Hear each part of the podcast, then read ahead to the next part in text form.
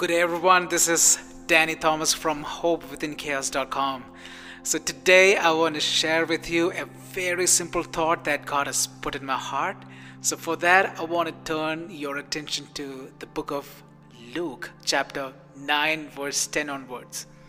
So, the incident quoted here is a very famous incident where Jesus feeds more than 5,000 people.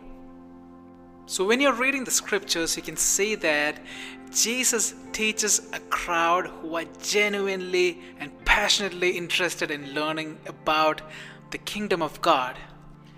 And at the end of Jesus' teaching, you can see that Jesus is facing a small little situation.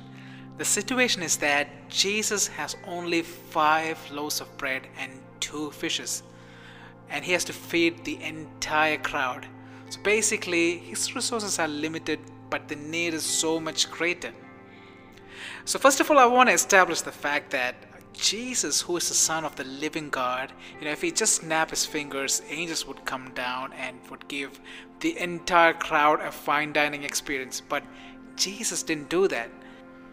So, here Jesus is showing us an example of how we should react when our resources are limited but the needs are so much greater.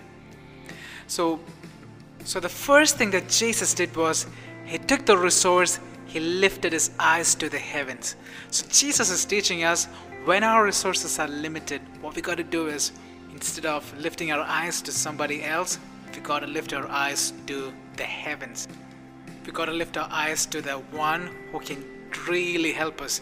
Psalm 121 verse 1 says that I lift up my eyes to the hills, my help, my only help comes from the Lord.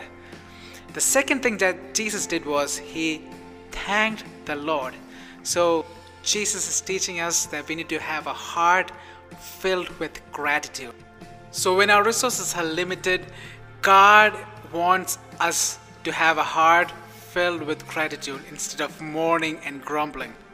And the last thing that Jesus did is he broke the bread and started to distribute to people.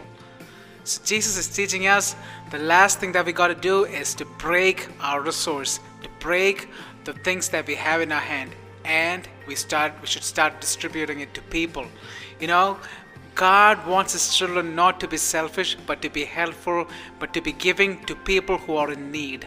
So, I want to conclude by saying that if we are in a situation where our resources are limited, but the needs are higher, three things that we got to do is one, we got to lift our eyes to the heavens.